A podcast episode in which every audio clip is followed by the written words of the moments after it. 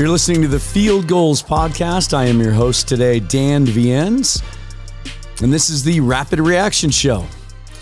And this is as rapid of a rapid reaction show as I've ever had. I wanted to hit record essentially just as the gun sounded. The Seahawks game, clock goes to zero. Final score today 23 to 6. They beat the New York Jets to knock the Jets out of the playoffs and end their playoff hopes. The Seahawks improved to 8 and 8 now on the season with one to play, and they stay alive in the playoff chase. And their playoff hopes are now much more streamlined, simple, quantifiable. Beat the Rams next week at home and hope for a Green Bay loss at home to Detroit. That is their path to the playoffs. Green Bay would win in a tiebreaker because they have a better record in the conference. So, what do you think? this one, you know, at, the last six weeks has been a roller coaster, right? And I truly wanted to get my thoughts on this one without preparing any notes. This was one of those kind of games that, you know, it didn't really have the ebbs and flows that we're used to. Certainly, when the Seahawks got out to a quick start and got a uh, two score lead early in this one, uh, driving right down, uh, down the field, first time they had the ball uh, three play drive. Ken Walker with an inside run for 60 yards to get started. And then Geno Smith caps it off with a touchdown pass to Colby Parkinson. Um, they never really were in jeopardy. This was a dominating wire to wire finish in which the outcome was never really in doubt. One of the most complete games we've seen the Seahawks play all year. There were some moments early in the first half where some of the New York Jets running backs, some of the those no-name guys we talked about in the preview show, were getting loose. They had 60 ish yards rushing in the first quarter alone. They've only been averaging 70 per game over the last three, but they really bottled it up after that. And then there was Mike White. Uh, we talked about, I talked about this idea in the preview show that when Mike White came in and played well in place of Zach Wilson five, six weeks ago, so many people, really reputable people, were quick to anoint him as the answer for the New York Jets. That the reports were coming out the organization was ready to move on from Zach Wilson. Those reports were refuted in the game broadcast today, in which the um, Chris Myers and the announcing crew said that uh, Robert Saleh said as long as he's involved in the organization, they will not give up on Zach Wilson. But there were actually people that said that week after White's first appearance that he was a franchise quarterback. He stunk today. He was terrible. What are the final numbers? Let's go to ESPN. I apologize in advance if this thing auto plays um, an ad. I'll try to keep that off.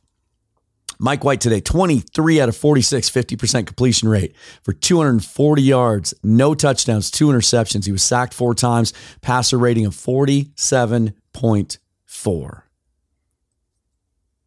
If he wasn't making a bad decision, he was inaccurate.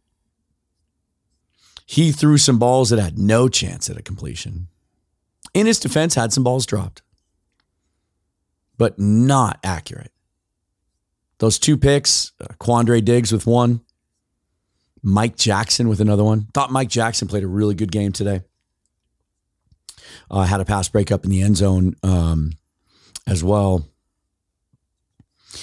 And this just, he just didn't give him a chance. Didn't give him a chance. And when it when it was apparent early on that the Seahawks were going to be able to move the football, um, this one just was never in doubt. Seahawks uh, ran the ball effectively today. Kenneth Walker, 23 carries for 133 yards, an average of 5.8. And they pulled him halfway through the fourth quarter when the result of the game was no longer in doubt. DJ Dallas, 43 yards rushing, 198 yards on the ground total for the Seahawks today, with that long of 60 for Kenneth Walker. And again, just as they had found something in the second half against Kansas City, they did something we talked about a week ago. Talked about this with Brandon Schultz how we had seen some things, saw it in the San Francisco game, saw it where they found something in the second, third, and fourth quarters. They weren't able to carry that over into the next week. So we talked about that idea. Found something in the second half against Kansas City. Ran the football well between the tackles. Operated from under center a little more often in the running game as well. Could that carry over? And it did. And they did it without Abe Lucas, who sat out today with the knee injury. Still, it doesn't sound like um, sounds like we dodged a bullet on the Abe Lucas injury. That it's not a severe uh, patella tendon in, patella tendon injury. Stone Forsythe, the second round draft pick in 2020, uh, second round, sixth round draft pick in 2020, um, played in his place, and they ran the football effectively. Geno Smith was efficient, 18 out of 29, 183 yards two touchdowns, no interceptions. He was sacked four times, passer rating of 103.1. Um, but it wasn't just dink and dunk game management stuff. Geno said, not a big game for DK Metcalf. Uh, let's see what the receiving numbers are. Uh, DK only one catch for three yards officially. That's crazy, right? Um, but Geno took some shots to him with Sauce Gardner in coverage and was really close. Had a sideline shot early in the fourth quarter that was absolutely beautifully placed, as good a throw as you could ever hope for. Kind of catch that you'd like to see DK make, and he couldn't come up with it. Tumbling to the ground, couldn't complete the catch. Another ball that he threw into tight coverage in the end zone with Sauce Gardner on him that was so close to being a touchdown. So I like that that Geno wasn't afraid to challenge Sauce Gardner in that situation but they found ways to be effective and they used even with will dissly outplaced on ir for the year they used the tight ends even though he only had 36 yards receiving probably colby parkinson's best game as a seahawk. He was a real focal point in the point of the offense led the team with five catches for those 36 yards and a touchdown. Uh, got some other guys involved too. Laquon treadwell a couple of catches. Cade johnson was targeted a couple of times the undrafted free agent from a year ago uh, threw the ball to DJ Dallas three times. Noah Fant had two catches, 40 yards. Tyler Lockett did play in this one, two catches, 15 yards, uh, but left in the second half. Didn't come out at halftime, I don't think. Uh, they called it a leg injury. We'll have to see what that's all about. Um, but we do need to talk about one piece of injury news uh, that's extremely unfortunate. Jordyn Brooks, starting middle linebacker in this game, left with a knee injury, was carted off the field, looked to be a severe injury, and we all, of course, go to immediate speculation that it's ACL. Looked like a very significant knee injury. He was in a significant amount of pain. He was very emotional. Um, that is a big loss that I don't want to get too deep into today. We will talk about more and more as we look towards the offseason because now we're talking about January. Recovery time for ACLs is nine, 10 months, sometimes a full year his 2023 season might be in jeopardy. Uh, at best, I would think maybe a midseason return if all goes well, depending on the extent of the injury. If it's more than just the ACL, um, that's a huge loss. Now, there are people out there who have been critical of Brooks' performance this year, me included, um, although I've qualified it by saying that I'm not sure that we can really judge him because the play of the defensive line has been so poor. They haven't kept guys off of him. Um, but the team played well. Defense played well. Gave up nothing basically uh, in the running game and really shut down Mike White in the second half. After Brooks led the game, left the game, although they were in a lot, it looked to me like they were in a lot of nickel prevent style defense in the fourth quarter. So didn't really need that extra linebacker. Um, it'll be interesting to see what they do next week with a full week to prepare for the Rams. Does Tanner Muse get the start? He came in for Brooks when he got banged up with the neck injury a couple weeks ago. Or did they slide Cody Barton over there? Remember when Barton was drafted, one of the selling points was that he could play all three linebacker spots at the time when the Seahawks were playing a 4 3. Um, he could slide over there and play Mike linebacker, or will it be Tanner Muse? Or will they play uh, more of a, a, a different type of defensive scheme. But it does impact the offseason. Cody Barton's a free agent. Do they now look harder? Does does does inside linebacker become more of a draft priority? Do guys like Noah Sewell, Henry To'oto'o out of Alabama shoot up their draft board or become more of a priority? Guys like Jack Campbell out of Iowa, perhaps. Uh, or do you go after some of those outside linebacker guys, guys like Trenton Simpson and DeMarvion Overshown, and my favorite, uh, um, Daiyan Henley out of Washington State, and you and you get a dynamic athlete to play outside backer, and you can move. You re-sign Barton, perhaps you can move him inside until Brooks comes back, or does Barton want to depart in free agency, look for um, a starting spot somewhere else? It's a concern. It, it, becomes a massive priority now in the offseason, in addition to the other needs they had on defense. This is one of the worst, regardless of how you feel about Jordyn Brooks and his performance this year. This is one of the worst things that could have happened to this defense outside of maybe Tariq Woolen going down with an injury. Um, let's look at the stats overall here as we look at um, how the defense performed. Uh, the Jets with 20 first downs in this game, 279 total yards. Seahawks had 346, uh, 4.2 yards per play, um, just 75 yards on the ground and that included a couple of couple of long runs early. And then they really, really bottled up. The Seahawks did the Jets rushing game, only 75 yards, 204 yards through the air. Um, the Seahawks had those two turnovers. They won the time possession battle 33 38 to 26 22. So, really, the defense played well. Maybe one of their most complete games of the year. One of their most complete games of the year. Um, they didn't get the help that they wanted around the league in some ways that might have improved the options that uh, would have helped him get into the playoffs next week. Uh, Green Bay's on a roll now. They win their fourth in a row. they destroy the uh, Jekyll and Hyde, shall we say, uh, Minnesota Vikings 41 to 17. Meanwhile, Detroit rolls Chicago 41 to 10. So Detroit goes into Green Bay next week in a matchup of eight to eight teams, eight and eight teams, uh, and they both come off 41 point performances. Weather should not be as big of a factor as it can be in Lambeau at times in January. The forecast is for sunny skies and a low of 28 and a high of 30. That's about as good as you can expect at Lambeau. But the Packers have found something on offense and they're rolling. Packers win, the Seahawks are out regardless of what they do against the Rams. Uh, the schedule has yet to be set. And so uh, this will be interesting. Uh, the Rams, by the way, lose to the Chargers 31 to 10 today. So after the Rams that looked good on offense for a couple of weeks, really came back down to earth against the Chargers today.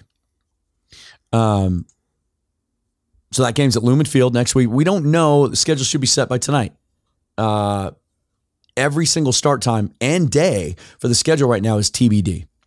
The Seahawks could end up playing Saturday. They could play before the Green Bay game. They could know their fate, beat the Rams, have to sit back and watch that game, pulling for the Lions. Or they could already know, you know, Green Bay gets scheduled first. Um, you know, they could be eliminated from the playoffs before they ever even kick it off against the Rams. So we'll have to see what happens there. Uh, asked for some uh, comments, questions, concerns on Twitter. Let's see what we got. Uh, are you confident in the Lions enough to say they'll beat Green Bay or will it be a shootout? I am not confident in the Lions at all. They're such a young team and they, they were so bad on defense earlier in the year. Remind you of anybody. Uh, but they've really been coming along, coming together under Dan Campbell.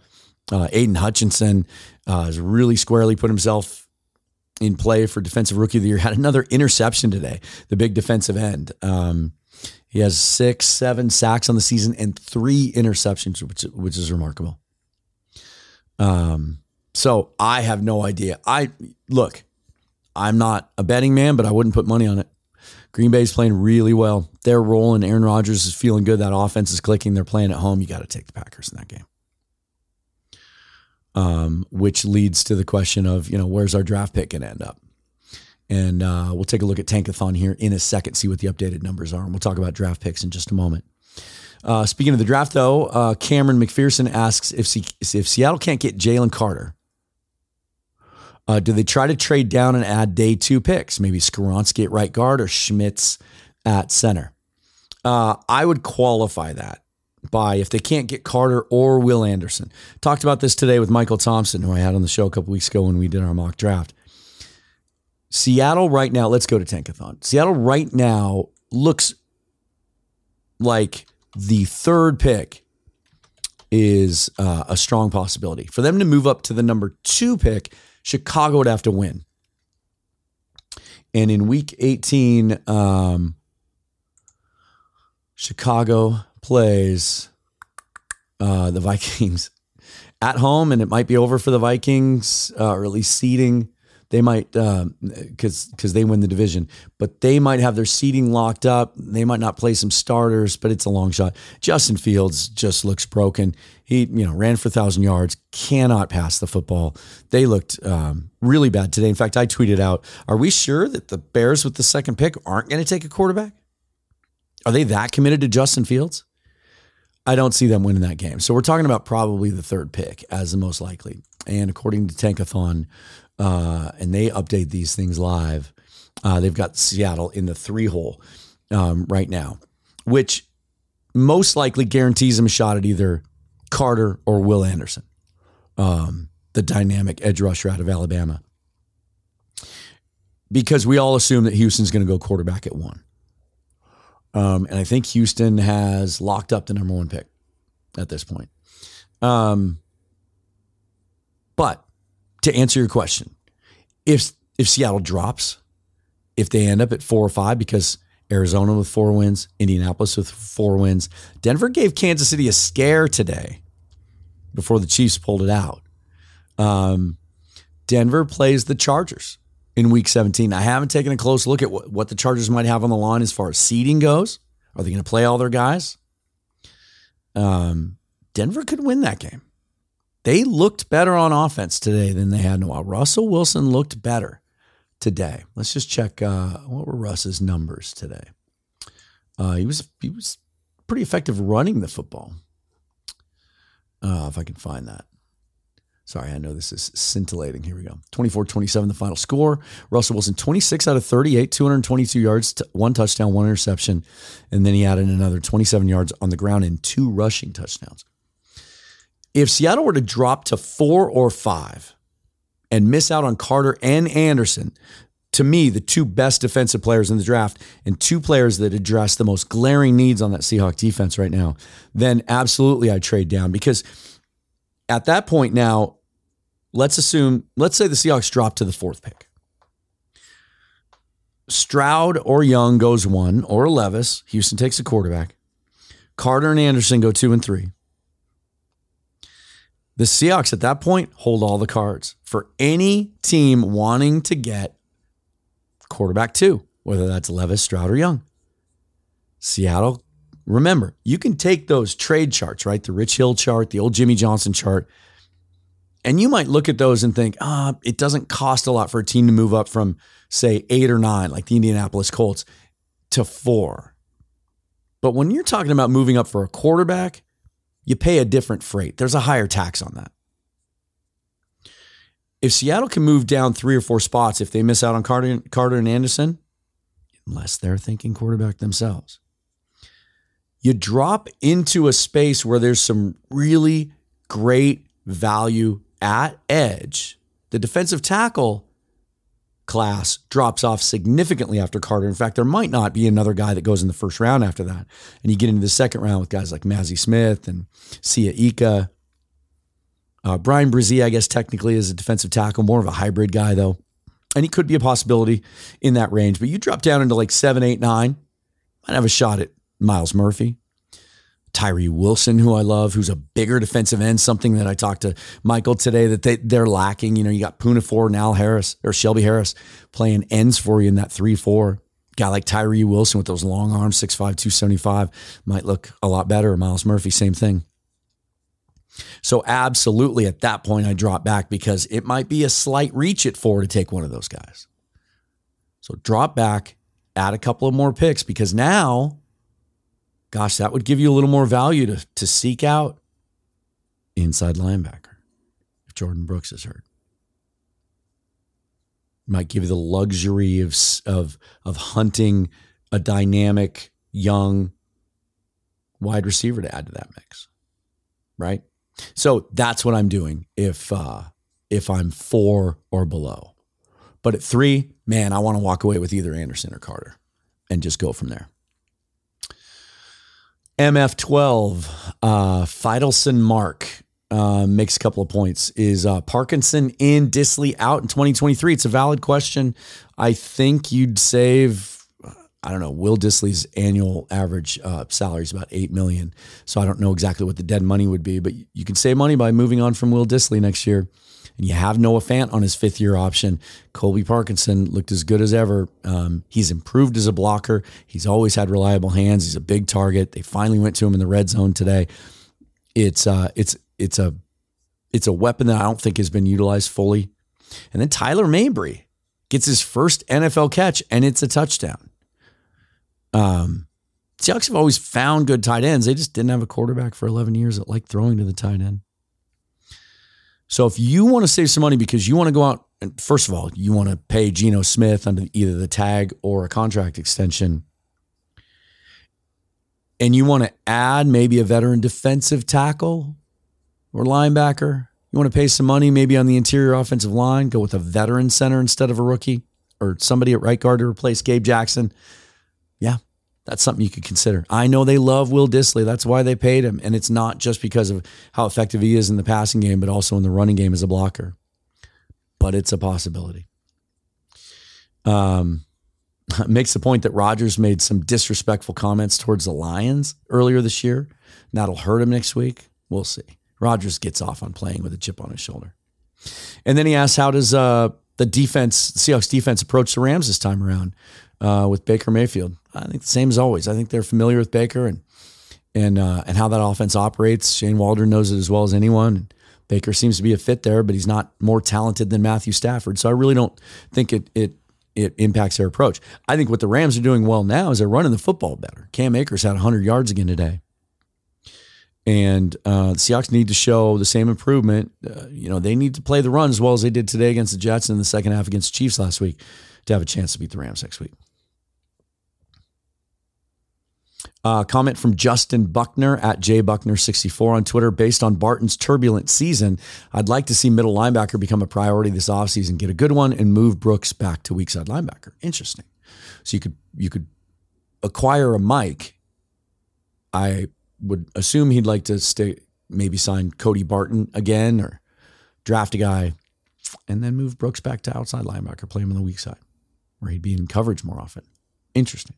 Most of the criticism this year about Brooks' play has been centered on shedding blocks and taking on uh, the running game. Um, so we'll see.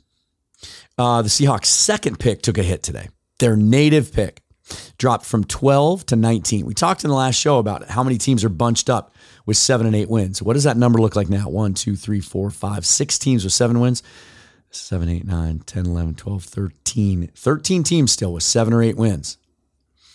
And so, and then uh, three other teams with six wins. So the Seahawks tumble down to the 19th pick now. And listen, here's the thing I'm not mad about that. Can you get a better player at 12 to 19? Of course you can. Does it give you an opportunity to, take a guy who falls, maybe even a quarterback? Of course you can.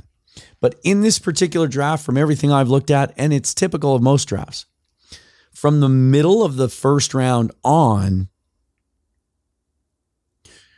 you start to get into players who don't have first round grades. Very, very rarely, if ever, are there 30 players or even 25 that most teams legitimately have first round grades on. And the way that that part of the first round tends to look that's where there's going to be a run on some other positions that maybe aren't a huge priority for a quarter or for the Seahawks. I mentioned the word luxury earlier. There's going to be some cornerbacks there. There's going to be some receivers there. Um, some of those edges might fall that you like. If you if you do get Jalen Carter early, you want to supplement that with an edge. You can go there at that point. If you get Will Anderson early, you're not looking for a defensive tackle at 19 because there's no value there unless Bresee falls. And if Bresee falls to 19, it's probably concerns about his medicals or something else. And so maybe you stay away from him there anyway and you look for value in the second or third round at defensive tackle. So at 19, the way this draft looks right now to me, that's a pick that maybe you look to trade down from there again. Add a third. Or you do something cool. You address, you just take best player available in a position that isn't a massive need. I, I can hear you all. I can hear you through my headphones. You're out there screaming interior offensive line. That's not where you do that. That's way too high. I know uh, Cyrus O'Torrence from Florida is sometimes mocked at the end of the first round. I don't like him. I think he's heavy footed, not athletic enough for this scheme. Uh, I want a power guy, but he just seems like a plotter to me. There's a lot of guards and centers I really like in the second, third, and even fourth round later on. I'm not going to reach for a guy there. A lot of you guys are going to read about John Michael Schmitz from Minnesota. He's the best center in the draft. He is, but you're not taking him at 19. No way. If you wait till the second round, you lose out on Schmitz. Okay, there's four or five other guys I'll gladly take at the end of the second round or even in the third. So 19 could be that pick that's fun. You could get a wide receiver. You could take a Zay Flowers out of Boston College. Get that guy who's just a dynamic route runner and maybe the best yards after catch guy in the draft, something the Seahawks lack right now. You could add strength to strength. You could go corner there and pair a guy like Joey Porter, Christian Gonzalez, Kelee Ringo, if he slips that far, with Tariq Woolen. Now you have two young lockdown corners, kind of like you have two young defensive or offensive tackle bookends for years to come. Uh, there might be some edges that are interesting there too. But again, that's if you get Carter. If you take Will Anderson at three, you're not going to double down and take Isaiah Foskey or Jared Verse at 19. You're just not. So that second pick takes a hit. And obviously the second, the, their native pick in the second round is, is lower. So much value in that range in the second round. Don't worry about it.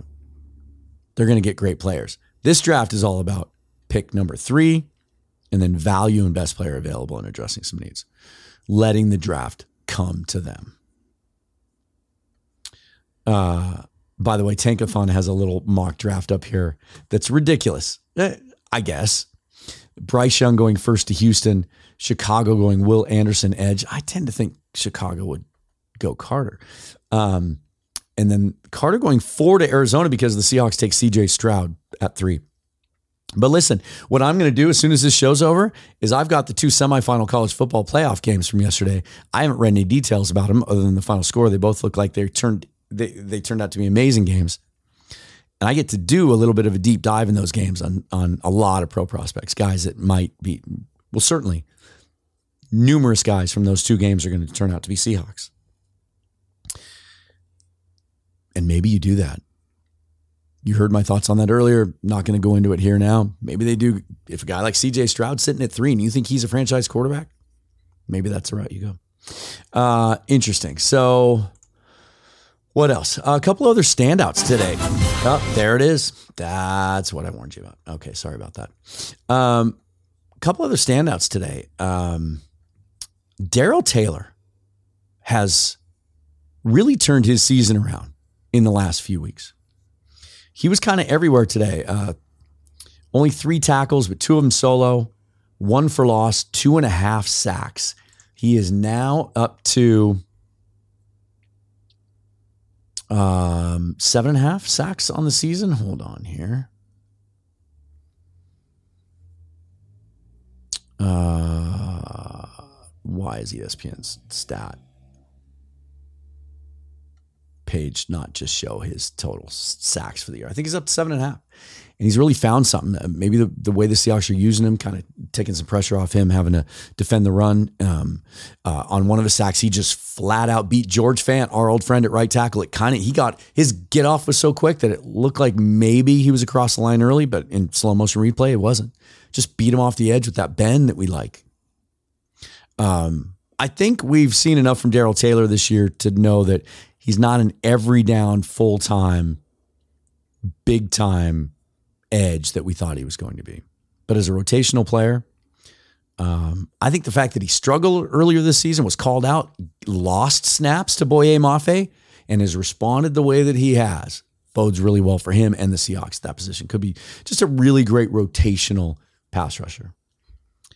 Um, I mentioned Mike Jackson. I thought he looked great today. Tariq Woolen did too. Had some pass breakups. Almost had a phenomenal acrobatic interception on the last desperate drive for the Jets, kind of jumping over and in front of Garrett Williams.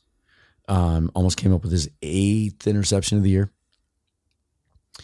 I saw some things that I liked out of Jonathan Abram today. And this is interesting. Five tackles, three solo, one pass defense that should have been a pick. was right in his chest, kind of a Jamal Adams look to it. Jonathan Abram is a former first round pick who got a lot of play in hard knocks his rookie year, was known as a hard hitter, but who ironically kind of struggled in run defense and where um, pass defense wasn't his forte. But he started today and it looked like I haven't seen the snap counts, but it looked like he played just about every snap. He was around the football. He was making plays and he looked pretty comfortable in that defense. If Jonathan Abram can be a serviceable, solid player, and the Seahawks got him off the scrap heap for nothing at at his age, young age, was he 25 years old still? Um 26.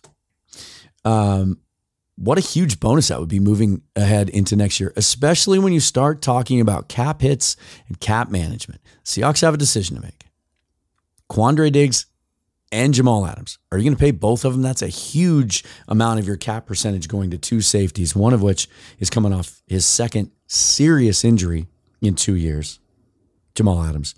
And Quandre Diggs coming off a, a down season, had the pick today, had the two interception game against the Raiders but has been really poor in run defense, bad tackling.